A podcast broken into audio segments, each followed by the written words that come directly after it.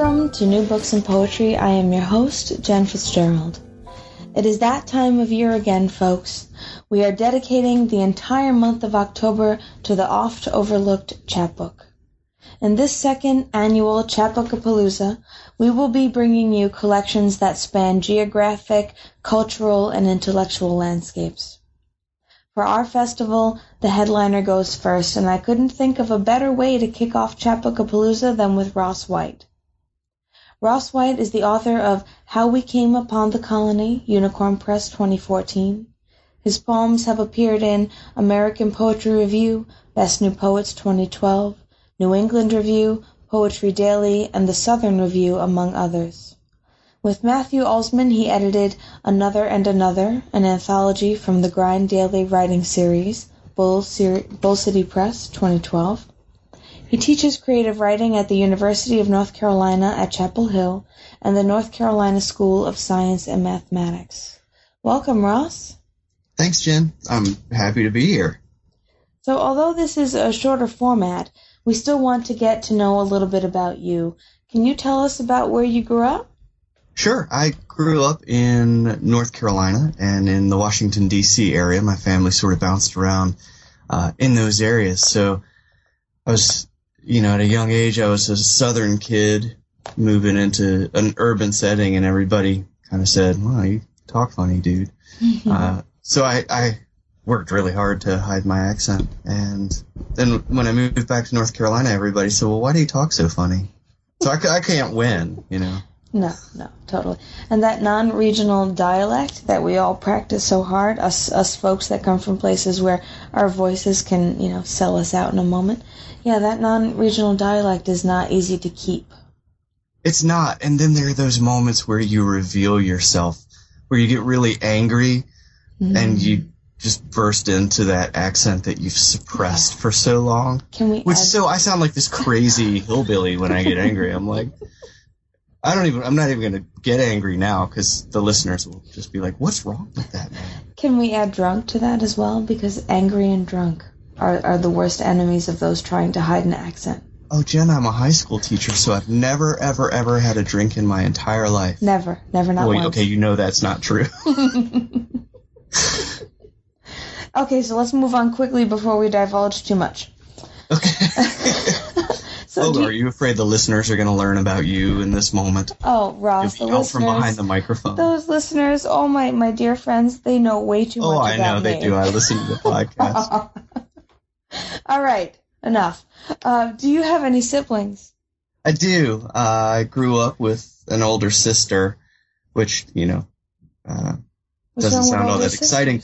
But hey, but so I had this older sister who she's three years older, and when I was 18, uh, you know, I'd grown up for 18 years with one sibling, and then all of a sudden I had five because I had a younger brother born that year, and my mother remarried, and so then I had two stepbrothers and a stepsister, and I went from this tiny little, you know, family to this sprawling cross continental family. My uh, stepsister lives in Australia. My stepbrother lives in Denmark. It's kind of wild to have this sort of family explosion. Yeah, no, for sure. I'm the I'm the eldest of five, um, but all of them live on Staten Island, so I have no opportunities for like cool travel or visiting. but uh, isn't it kind of wonderful to get to return to a place? Ross, I think you're speaking for yourself. That's probably true. I long for it, and you're like, I will go anywhere but Staten Island. no, I do. I do. Um, I still love my roots. I love where I come from, but um, I think for the second time in New Books in Poetry history, I'm going to curse on this uh, this podcast. People on Staten Island are crazy motherfuckers, and I'm happy to be in Maryland right now. Oh, that that's I can, all I know. That I can believe. I'm thrilled that I was the occasion for curse number two. it was Dottie Lasky was the first one. I think she she was dropping f bombs like like they were going out of style. See, I, am a high school teacher. I've never cursed in my entire no, life. Never drank. I never cursed. so let's hear a poem from this kick-ass chapbook. Um, would you please read the title poem, "How We Came Upon the Colony," on page six? How we came upon the colony.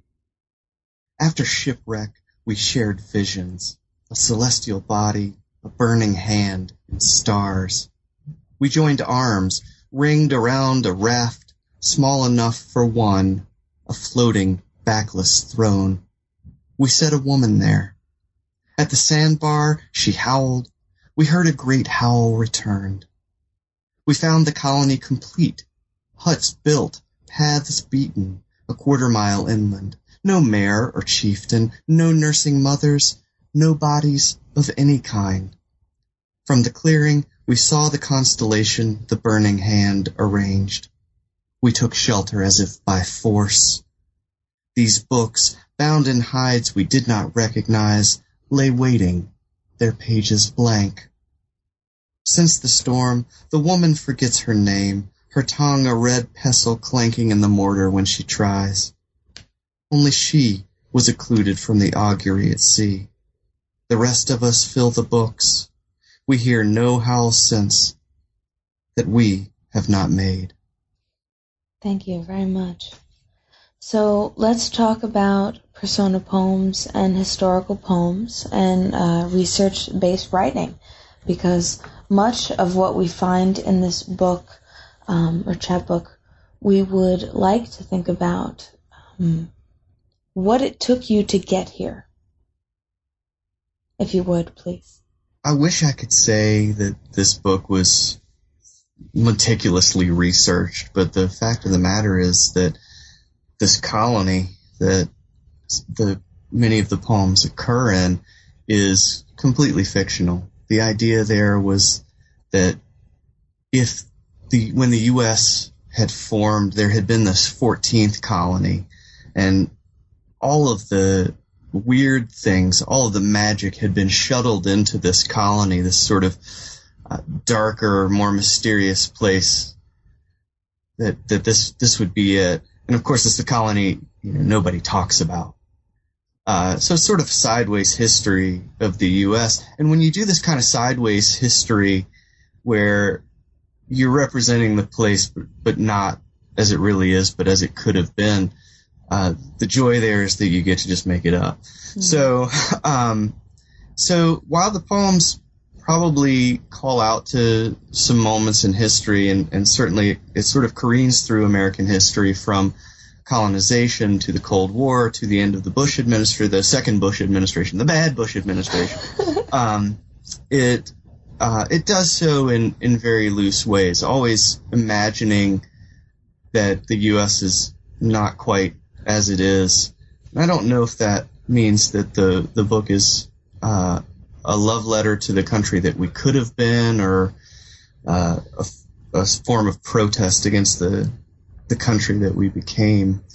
There's there is one poem in the book that did require a little bit of research, um, and that's a history of deaths in our new colony, complete to 1656, which actually, yeah, thanks. It it has a source text which is um, I, I was somewhere on the internet and found a historical document of um, of the list of, of deaths in a small, and I think it was an Irish uh, village, and it was just sort of a catalog of how people died in that village in the 1600s.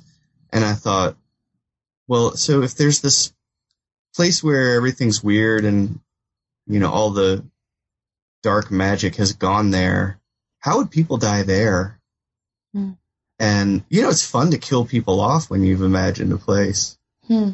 I mean, that's how the the entire television show Lost worked. I never watched a single episode of Lost. In the end, I think uh, I think it was super disappointing. But man, there was a while where it was the most fascinating thing on hmm. television. Hmm.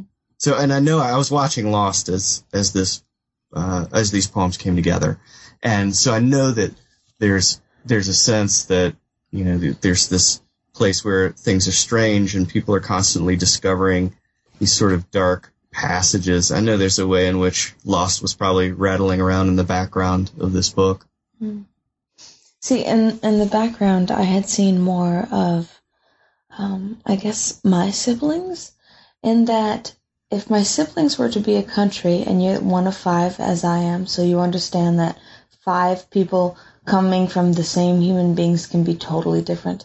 Um, if th- this country that you're describing, this America, is a sibling country to the one that we have, but it's the honest one and the weird one, the one that's willing to um, create alternate dimensions to truly explain what we are experiencing now. And that, that's what I pulled from the book, I, I, the chapbook. I saw that it was the country that we're living in now, but explained through different ways. Does that make sense? It does. I've, I've always been fascinated with this sort of alternate dimension version of the place where we are. Alan Moore did this in a lot of comic books. Um, he created this sort of sideways version of Britain in a, uh, oh gosh, what was that? It was, um, the, uh, Wildcat. I don't even remember the comic book now. That's, that's really embarrassing. Um, well, I did put you on the spot here. I mean, it's, you know, it's okay. Yeah. Well, now I feel like a, a real heel. I'm super well read. Well, so, some guy, I can't remember the name of the book. So after reading the next poem, if you if you do remember, please feel free to chime in. But if not, I have like one thousand other questions for you. Well, no, I told you I was gonna that I was jet lagged and that I was gonna just be slow, so I'm That's gonna leave it at I'm really jet lagged. so, to all of our listeners, just so everyone knows, um, after Ross returned from Vermont, he decided, oh, let me go to Sicily for a while. So, he's been in Sicily, hanging out on the coast and, and eating much better food than I assure you any of you are. But. Way to rub it in, Jen. well, you know, I can accept jet lag, but when you tell me it's from Sicily, I'm going to have to make you feel bad about it. Yeah, that, you're probably not going to succeed. I had a blast. I was at the Bread Loaf Writers Conference in Sicily, which is uh, just an absolutely amazing conference, and I'm going to plug it to all of the listeners because uh, it's a phenomenal experience, and they they take amazing care of their participants. Yeah, I'm a big fan of Bread Loaf. Big fan. Um, so let's hear another poem. Um, could you please read Upon establishing the colony, we likened it to paradise on page 19? Upon establishing the colony, we likened it to paradise. We found gold in the river silt. We found beautiful iron in the ore. The oily ink we made from turpentine, walnut, and soot took beautifully to vellum. The vellum rolled beautifully into scrolls. We sent the scrolls across oceans to report on the condition of flora and fauna. It hardly seemed overstatement to borrow language from the Bible did we not have the vast array of stars which had guided us here? Did we not have trees that were pleasing to the eye and good for food? But Eden, the paradise upon which all paradise might have been conceived, was sparsely described. A few rivers, aromatic resins, minerals whose plenty was dwarfed by copper, opal, silver, and sapphire which seemed to spring from our ground we found the few verses in Genesis wanting. So we broke with God's chroniclers and began recording all that true paradise might use to tempt a man. And eventually we began to record those temptations. We took note of the bloodshed, the salt and lime spread on the soil, how man, like meat, inevitably spoils. I write today to ask you to burn the vellum I have laid torch to the libraries we built. The description of paradise is a trifle before the inexorable description of our expulsion from it. Thank you. So, um, can you tell us a little bit about your process as a poet?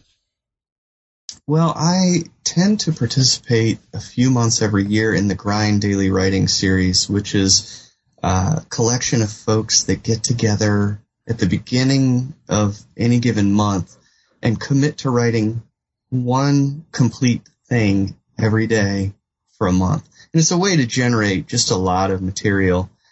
And you understand at the outset that no one's going to write 31 great poems in 31 days. Uh, but what you don't always understand up front is that you're going to exhaust any good ideas or any notes that you've accumulated over the last couple months in the first seven days. Mhm. And, you know, day eight, day 10, day 17 roll around and you're thinking, oh God, what am I going to write about today? And by about day 24, you're both sick of yourself and a little bit desperate. And that's, I think, the part of the month where the strange and wonderful things start to happen, where you write past the thing that you knew you wanted to say. And I'd be willing to bet that 90% of the poems in this collection probably came between days 24 and 30 or 24 and 31 of a month where I was doing that. And then the, the rest of the months you just revise, revise, you know, take two drafts and marry them together and then write the connective tissue and then you know, cut away the fat and Hmm. and then you then you do it all again to surprise and terrify yourself. That's really great advice, though. Um, I think that poets often write the poem that they think they were meant to write, but if they had just continued down for another page or so, they would write the poem that the poem wanted them to write. Yeah, either that or if they cut the last stanza of the poem that they wanted to write, they realized, oh wow, the poem wanted to be a lot shorter. Totally, totally. Um, I would love to finish the interview with Westward Expansion on page 24, if you would. This one has an epigraph from Lord Dunmore in 1774. He was the colonial governor of the Bahamas, and he said, If they attained paradise, they would move on if they heard of a better place farther west. Westward expansion. Nothing takes root in the clay that passes for soil, and yet the farmer drags a hoe across. The clouds gather and linger, then move along to some more precipitous climate.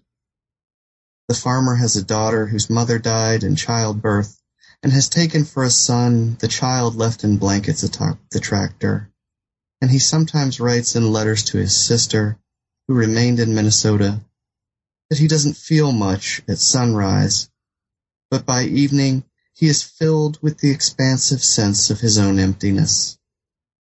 The daughter cleans the plates after dinner, then tends the boy, and the farmer does not speak after he lights his pipe and settles into a chair. When there is light, he reads the weekly newspaper. Far to the west, teens in a clapboard schoolhouse tuck themselves under their desks. Far to the east, two boys shout at each other through steel cans joined by twine. One boy with skinned knees above ground, the other underneath the flimsy aluminum door of a bomb shelter his father designed and dug. When there is no light, the farmer smokes his pipe and waits patiently to be possessed by hope. Thank you. That's one of my favorite ending lines. Thanks. Is there anything that you would like to say? Any um, parting thoughts that you'd like to give your future readers? Well, uh, ooh. No pressure. you're asking for original thought when I'm totally jet lagged. I know. It's awful. Um, I'm shaking loose the cobwebs, Jen. I'm so sorry. You can just cut this whole part where I'm like, "Nah," out of the interview. One, two, four. Yeah, no, I'm writing it down. You're totally good. I think my parting thought would be that I hope, uh, A, that Chapbookapalooza becomes the most popular festival on the Yay! of the earth. It's like my favorite festival. Oh my god, I love Uh, it. Yeah, I'm I'm very excited. I can't wait to hear. I know you've got a, a couple of my favorite chapbooks lined up uh, Mm. the rest of the month, so I'm really excited to to hear that. And um, I guess for my future readers, I just want to say thanks for reading, future version of you. And he especially thanks you as the high school teacher that has never cursed or never had a drink in his life. and never even had a sinful thought. Never. well, Ross, thank you so much for coming on here and um, sharing your work and your time with us. I really appreciate it. It was my pleasure, Jen. This is Jen Fitzgerald for New Books in Poetry, reminding you to support all the arts, but especially poetry.